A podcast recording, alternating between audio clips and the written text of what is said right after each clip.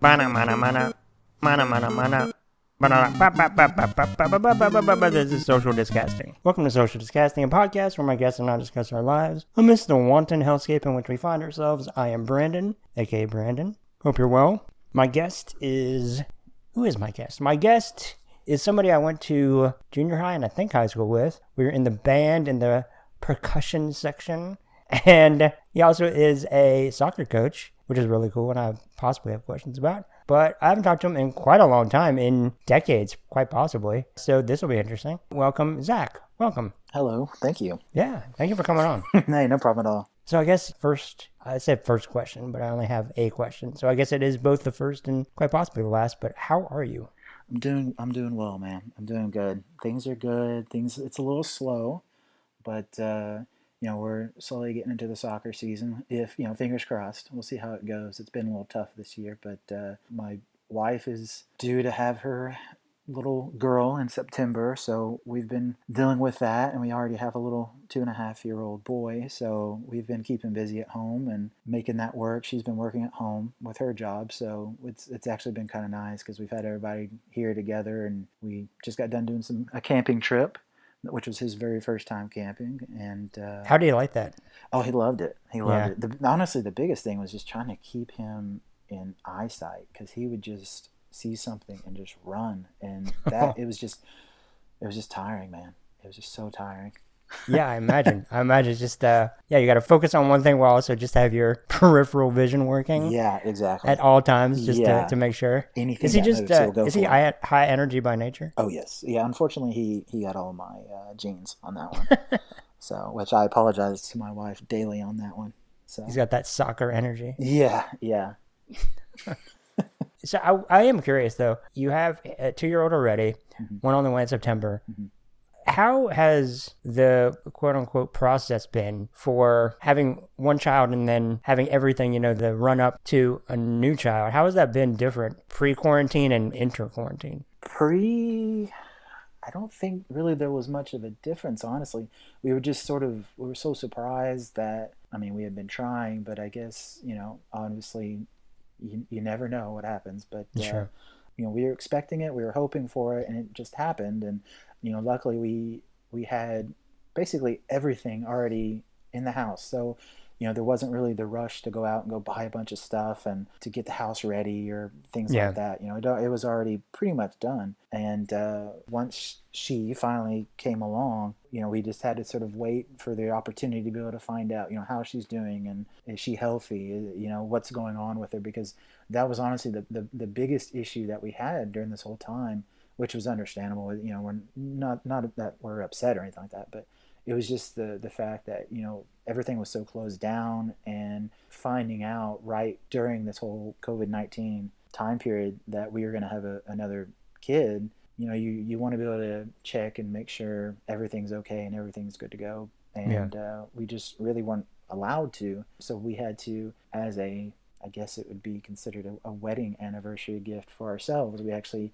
ended up paying someone to do the ultrasound. And uh, so we can actually see the boy is a girl and then uh, make sure the heartbeat's good and all that. And then once that happened we were a little more you know at ease because it had been two three months i think since we had really gotten a chance to find out anything. So once we were able to get that. There's just a huge sense of relief and then we were able to move forward. And since that it's been you know back to just sort of the usual. Like i said we, we already had stuff so we really didn't have a whole lot to do. So now it's just sort of the fun part of you know everyone coming around and giving us girl clothes now since all we had was boy clothes. So Yeah. you know just more stuff to store in the house. So Uh, yeah, I can't imagine that relief. And like, thank God. yeah Happy, healthy, fantastic. hmm exactly How do you feel as a sports fan? Well, I guess maybe in general, but during a pandemic and that, because I, I'm a big sports fan too, and the push and pull of, I love sports, but should they be doing this right now? Right. It's I, I'm kind of I'm, I'm kind of on a on a weird little spot there because unfortunately that's sort of what I do. Yeah. But um, in terms of you know it, it, as a fan, I guess I I think after there basically being nothing from pretty much what the the end of February into early March, they really they basically stopped every sport. There was really nothing all the way heading into I guess when really soccer, I think, was the first thing to start up in I think Germany. Yeah, it's like the And, um, Bundesliga. Yeah, yeah, they started up, and now they actually did have some rugby going on too in New Zealand. But you know, hey, that's New Zealand. But uh, um, yeah. and they actually they're have out of they're out of quarantine. yeah, yeah, they're, they're they should be fine. And um, but yeah, you know, I I, I think a part of me is it was relieved because it was just kind of you you finally I guess it was more selfish because you just you get something that you like that you can finally sit down and just sort of watch. yeah, But the other part of me is thinking, you know, are they really doing everything they can to be safe? You know, because that's what's most important. You know, I you know we've gone through half of a, a season basically of nothing, and you know, is it really worth it? And uh, you know, can we wait a little longer? Because that you know, because what ended up happening was you had all these players in different sports. It didn't matter which one it was, who were starting to test positive yeah, so then they're having to get sent home and then more people are getting uh, you know testing positive and and that's when they had to start doing you know sort of the NBA bubble and those types of things and while certain leagues you know some leagues didn't have any kind of precautions like that which you know, I guess we all kind of found out what happened with you know Major League Baseball right now how you have the Marlins having that issue where they had several people on on staff I think what, on close to 14 20, plus 40, the yeah, Cardinals. something It's like been that, a disaster. Baseball's been a disaster. yeah yeah, yeah it's been disaster. It's tough. truly awful, and it doesn't seem like they have. I mean, there aren't people in the stands. Mm-hmm. Okay, that's also like not even step one. That's like step zero. right Like, yeah, no, of course. Yeah. But then there are no measures in place seemingly for people just going about their lives outside of that, and Right. they're getting affected, and it's awful, and it's uh, to put it lightly, boneheaded right the way that they're doing it, and it's definitely, unfortunately, gi- giving all these other leagues that you know might not be playing right now, or maybe are playing, and just realizing, okay, this is exactly what not to do. Right, right. Yeah, at the beginning it was sort of like a almost like a, a false hope, really, at the beginning. Yeah. And then all these leagues started saying, oh, okay, well, let's go ahead and do it and try it. And then it just, you know, it didn't work. So they had to kind of stop what they were doing, rethink things. And, and you know, we sort of now, we, we kind of have what we have now where, you know, NBA is doing that crazy schedule of games that they're doing before even going into the playoffs rather Yeah. than just starting it. Uh, the NHL, I think, which did a very good job in in how they went about it, and in terms of, I think they they did where they stopped. They had certain teams that had more games played than other teams, so they just did winning percentage, um, which was Oh, that's cool. Perfect. didn't- yeah, yeah, that's it was, smart. yeah, it was great. And you know, so now they have sort of these little play-in game, like one round of playing games, and then you go straight into the playoffs rather than finishing your season.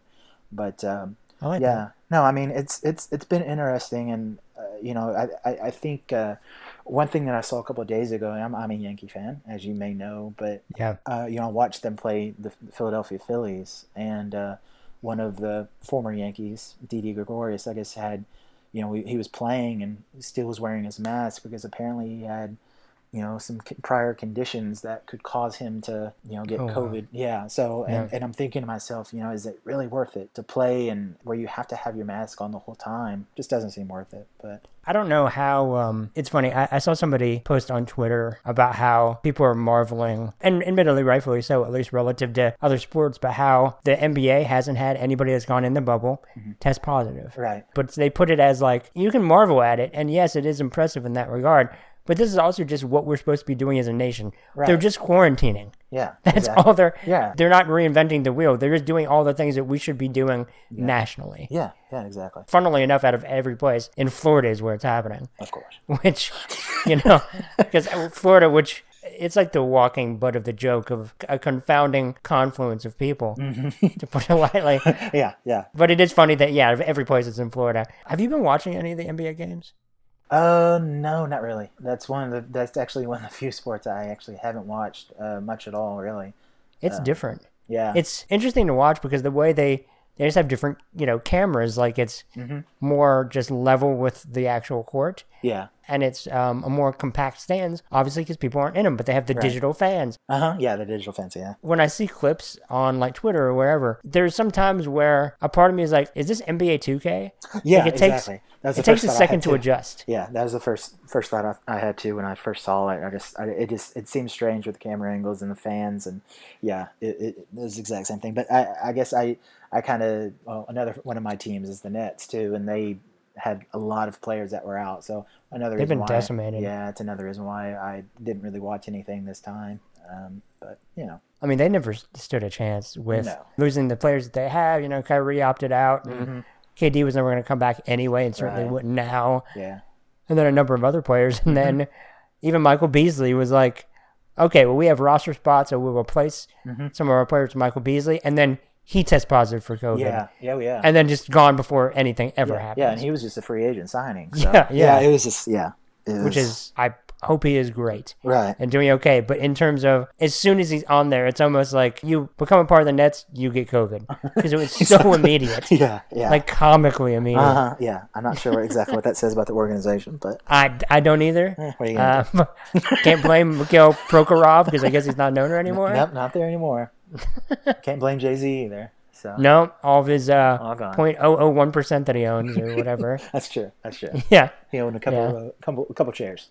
Do you think your Duke team's going to be good this year, basketball? I have no idea. Yeah. Um, unfortunately, uh, you know that the team. I, it's uh, it's kind of rough talking about it, honestly, because it's. oh, really? Okay. Well, no, no, no. I mean, it's fine, but it's just sort of um, they've changed how they've gone about doing their uh, recruiting standards, I guess you can say. And I'll be the first to say I don't know how legit they are um, Oh. about getting those players. So it's kind of tough because you know we kind of went to this time period there were having a lot of players that end up graduating, you know, which is an, an odd thought to think about.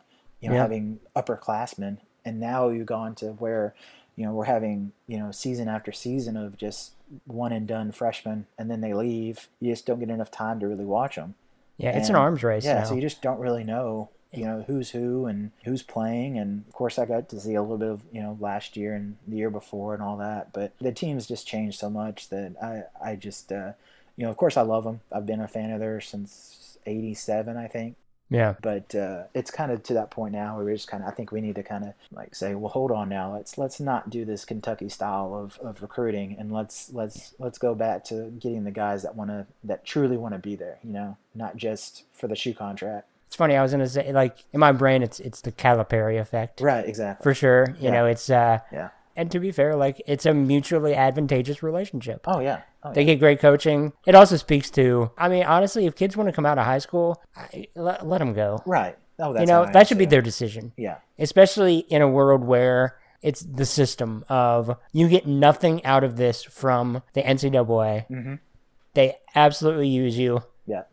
It's just the idea that they're beholden to that Right. is uh, it's arbitrary to me. I, I think just let them go if they want to go. Yeah. I as mean, much as it's terrible too. But then again, what's one year at that point anyway? and that's that's the thing. Honestly, it's it's the only sport that really does this to where you're, you're forcing this kid to. Well, other, I mean, I guess football does it too, but there's yeah, you know a little bit of a reason for that. You know, obviously you're still growing, you're still trying to, you know, you're still maturing, so it's probably not the best sport to to go out there with thirty year olds Yeah, and, and go bang saying. helmets. You know, but when you think of things like baseball and, and hockey, where it's you know, hey, you want to come out, come out. And if you don't make it, you don't make it. And you know if you want to test the waters, that's fine. But we're not here to sort of hold your hand, and which which is a great thing to have. And if, if that's what you know the players want to do, then by all means, if you want to go make Yeah. your money, don't let me stop you doing that. You know, I think we've gotten to a weird place now where you have players that are sort of demanding money, and yet I, I, I mean they just they're just going to leave that next year anyway. Which and, and I guess the other part too that I have, especially coming from sort of a college soccer standpoint, is that you know really it's all about revenue in terms of how much the, the school's making and, and how Sure. much you should pay your your student athlete. But the problem is is that does women's soccer make as much as football? You know, Yeah. so does that mean that the pay is going to be different? So you know, so that that oh yeah. you I don't even. I can't imagine figuring that out. so that's that's the part of it that if they want to pay players, great. But I, I know that you know I worked with a lot of great, hardworking girls where we would have two training sessions a day in a, you know doing a study period of, of formations and breaking down systems of play. And they're working just as hard as any other football player. So why shouldn't they be paid the exact same? You know. yeah, And the fact absolutely. is, is that more likely they won't be. And what's going to end up happening at the very end is you're going to have a lot more people thinking, well, I don't want to go play tennis because they're not going to make as much in college as, let's say, these basketball players will. yeah, You know. So what ends up happening is you have these other sports that, you know, obviously this is down the road, and more hypothetical than anything else, but these sports may be losing players just for the fact of college may pay certain athletes more depending on their sport that they're playing. So It's so easy to say pay college players, Mm-hmm. but then the idea of defining that right, and figuring that out on any, I can't imagine. Like, yeah. Oh, can't there- imagine. There's so much to it, and I, I, don't- I think a lot of people when they just say pay them, you know, there's Yeah. there's just there there's no real thought behind it. It's just sort Yeah. of they make so much money for their university, and well, what about these other kids? You know, what about the the, the bowling team? What about you know the Yeah. you know the divers and the swimmers? You know that kind of thing. So I think there's just a lot of there's a lot of people that don't think and realize you know just about the work that these other student athletes do. So The people that say it are the ones who are like, pay them. Right. Anyway, I'm to go back to my life. Yeah, exactly. Yeah, yeah. Well, Yeah. and and then and just to end on that, you know, it's just the you also have to think about who are the ones that are to be staying the four years too. You know, Sure. are these kids just to leave and go after their freshman or sophomore years? You know, so who do you want to invest your money in? So, I did want to ask you too, as a soccer coach, Mm. when you're preparing for games, what is that process like? well, it it just depends on Yeah. the. I mean, usually, obviously, the higher levels. You know, if you're in college, you're you're definitely looking at video. You're you're, it's much more specific. You know, you're looking at each opponent. You know, what are their preferences? What do they like? What do they don't? You know, what don't they like? You know, are they left-footed, right-footed? You know, are they going to pass more often than dribble? You know, that kind of stuff. It's a lot more specific and uh, and position-oriented where you know if you're doing club soccer or something like that there's you know really you're just sort of preparing them for mainly for your own team rather than the Mhm. team you're going up against at least specifically for me you know I, I would you know i would say this week we're going to focus on defense or something like that and then that way they're not having to worry about anything else specifically depending on you know the age that they are so if i'm coaching you know a U9 boys team, which is what I had last Mhm. season. I never said one thing about winning and losing during that entire year because it's just it's it's so much pressure to tell Yeah. a 9-year-old kid or an 8-year-old kid that you need to win this game that I rather just say, "Hey, let's focus on defense. Let's focus on them not, you know, the opponents not getting a shot on goal." And if they do happen to get another a shot on goal, let's make sure they're not getting a second shot on goal Yeah. you know so you make it so specific in terms of just the minute little things with the smaller kids because if you put that kind of pressure on them they're just they're just going to collapse and then you're just not going to get anything out of them Yeah. And certainly you're going to, unintentionally, obviously, but take any fun out of it. right oh yeah oh yeah no there's there's a lot of coaches out there that just kind of yell and scream and and you know you've got a lot of players that just kind of sit there on the field you know because I, I grew up with some of that too i had some coaches like that where Yeah. you just kind of look to the sideline and and you're just kind of like oh gosh here we go again you know that kind of thing and it just Yeah. takes it takes it out of it you know it takes the fun out of the game because they're more concerned about as a coach you know making sure that they're heard from the ref and Yeah. it's not very pleasant to watch I highly doubt any soccer player started playing because they they just say, I just want to win. yeah As exactly opposed to Yeah. loving the thing and going from there. And, right just getting better Yeah. And granted, obviously, there are exceptions to the rule, but right what do you love about coaching? Hmm. Well, it, it's funny. I you know I've been I've had the I guess a label as a coach now for what since 2003 is Okay. when I Oh, first wow. started because I was a assistant coach at Sylvan Hills with the boys high school team. Yeah. And yeah, so I was basically 19 years old coaching kids that were 16, 17, and 18. Holy shit. Yeah, so um, I've What was that went- like? um, I had no idea what I was doing. and but you know, and, and that's just the the thing is honestly is that when you're that young and you've never really coached before, your first thought is, well, I played soccer, so I must know how to coach it. Yeah. And it's just like any other sport. You know, I think there was a podcast you had before where you talked about Michael Jordan and him being a you know doing GM stuff and being an owner and Yes. the possibility of him being a coach. And no, there's just there's certain parts of you know a player's sort of approach to them wanting to be a coach that's just not going to correlate when they actually do become a coach. And that's what ended up happening with me. I thought that i was a player. I played for you know since i was four so i must know everything. And it was just the furthest thing from the truth. And you know we had some good players and we did well but that second year when i actually became the official head coach and we lost some talent you know it became real tough and Yeah. i didn't know what to do as a 20 year old you know, to try to solve that problem. And uh, you know, at the end of the season, it just I don't know what we were. We were maybe three and 10, 3 and eleven, something like that. And Yeah. and just you know, it just it was a wake up call to just sort of say, okay, I don't know what I'm doing. I need help, and I need to do as much as I can to to, to learn about the game. And one of the things I realized too is that when you're a coach, there's probably nothing more important than having a solid mentor to just kind of help you and someone who's been there and can sort of teach you the teach you the ropes and, Yeah, and lessen that learning yeah, curve. you know, yeah, exactly. I mean, it's basically your straight up Star Wars. You know, you're you're learning, you know, from your master, and and you're doing everything you can to just close your mouth and just listen. And I had that with probably my biggest mentor, which was his name was Freddie Delgado, who's the head coach at University of Arkansas Little Rock, and I spent three seasons there with him, and I learned more about the game of soccer than I would have ever learned being by myself, and I learned in three years' time. Wow. And because of that, he and, and the other, you know, the assistant, Chris McNaughton, they basically just sort of taught me what it was to be a coach, you know, what you need to do, what you don't need to do. And, you know, of course, they were totally fine with if they made mistakes, they tell me why they did it, what they did wrong, and how we need to fix it. And that kind of correlated into me kind of going on and getting to that next level as a coach. So I think for any young coach who wants to kind of climb up the ladder because that's basically what it is in the coaching world. You want to climb up that ladder, go to the highest level you can.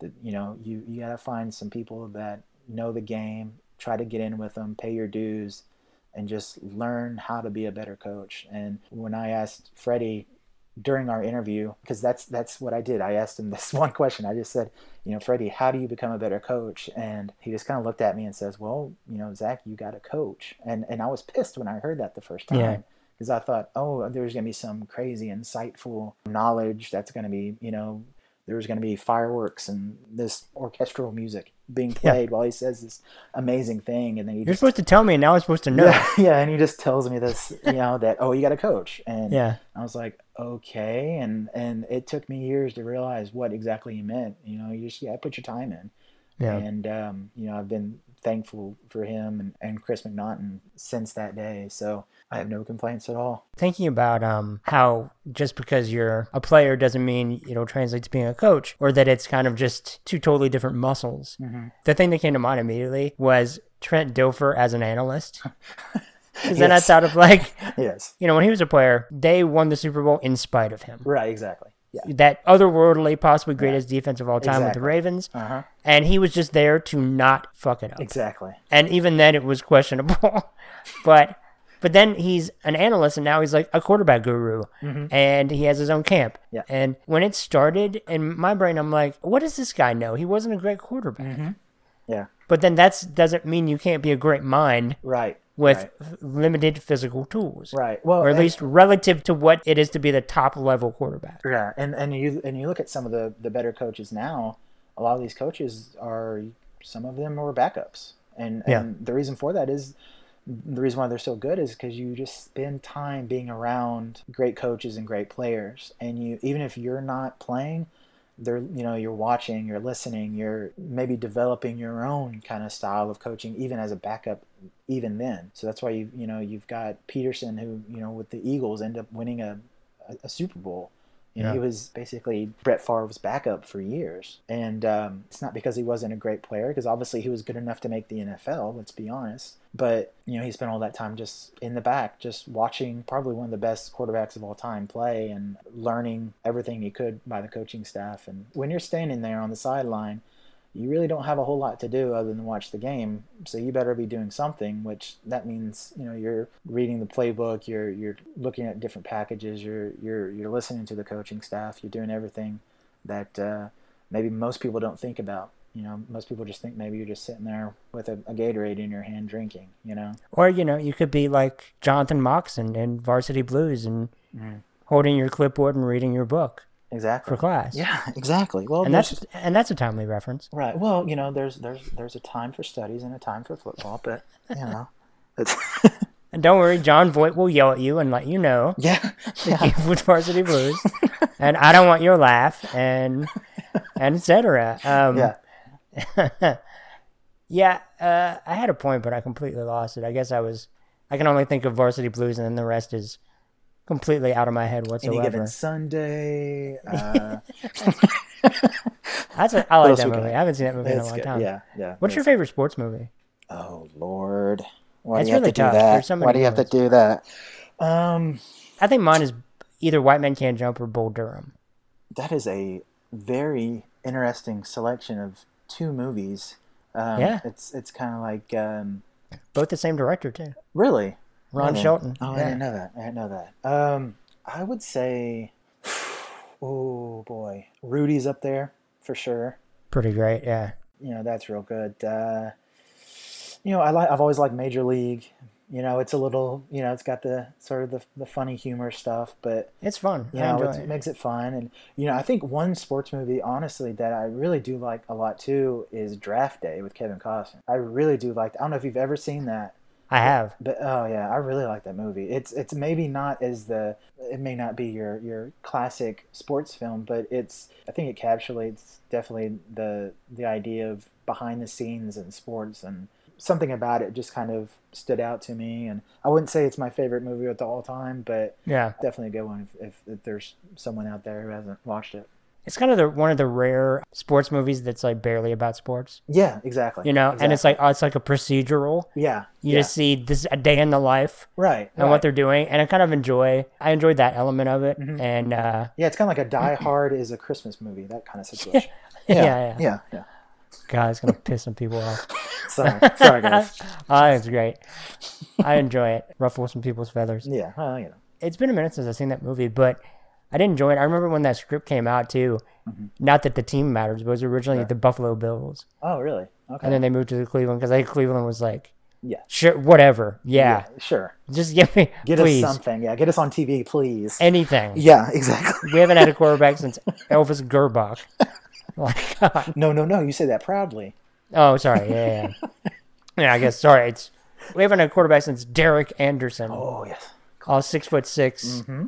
Mannequin of him. Like God, what a he actually had a decent season too. I think. Yeah, yeah. A couple seasons. Yeah, a couple seasons. I think it was Baker Mayfield's first season. I think they actually, I think they made it to the playoffs, and then last Oh, wow. season they, yeah. that they- feels like it was a long time ago. Yeah. it was oh, it was a long time. Yeah. It was a it like two, three years ago? It was uh, well, my my my time period. Yeah, you're an Oklahoma now- Sooner fan too, right? I am. I am. Yeah. My Yeah. man. My parents both went to Oklahoma. My grandparents went to Oklahoma, and uh, yeah. Oh yeah. It's it's something that sort of instilled to you. You just kind of. I, I, I remember growing up. I had my Robin Hood action figures. Yeah, Nice. that's right. I said it. And uh, I remember like playing with them and, and trying to do like a, a wishbone offense with my Robin Hood figures, just like OU would do their wishbone offense. But uh, yeah, now it's Already a coach. I know, I know. Well, yeah, yeah. Do you think Lincoln Lincoln Riley's gonna go to the NFL eventually? Uh, I think eventually he will. I think he's so young and he's accomplished so much so already. I know he hasn't had a national championship yet, but I think he's just done so much that with He's that- very impressive. He's yeah, he's just got a he has a great mind for the game, and I think you know any I think any NFL team would be you know ridiculous not to have him as their head coach. I, he's he's very talented. He knows how to. I mean, hell, he's got what two Heisman Trophy winners that he's coached so far. So both quarterbacks. It's weird. Like he's so feels like he has not been that long really, Mhm. but he already feels so automatic in what he does. Yeah, and and the level of excellence Mhm. that he's established in such a short amount of time that it's like there are players that could very well if, if uh, not win a Heisman because they're just used to that. right, right. You know, it's like just this embarrassment of, of statistical riches. Mm-hmm.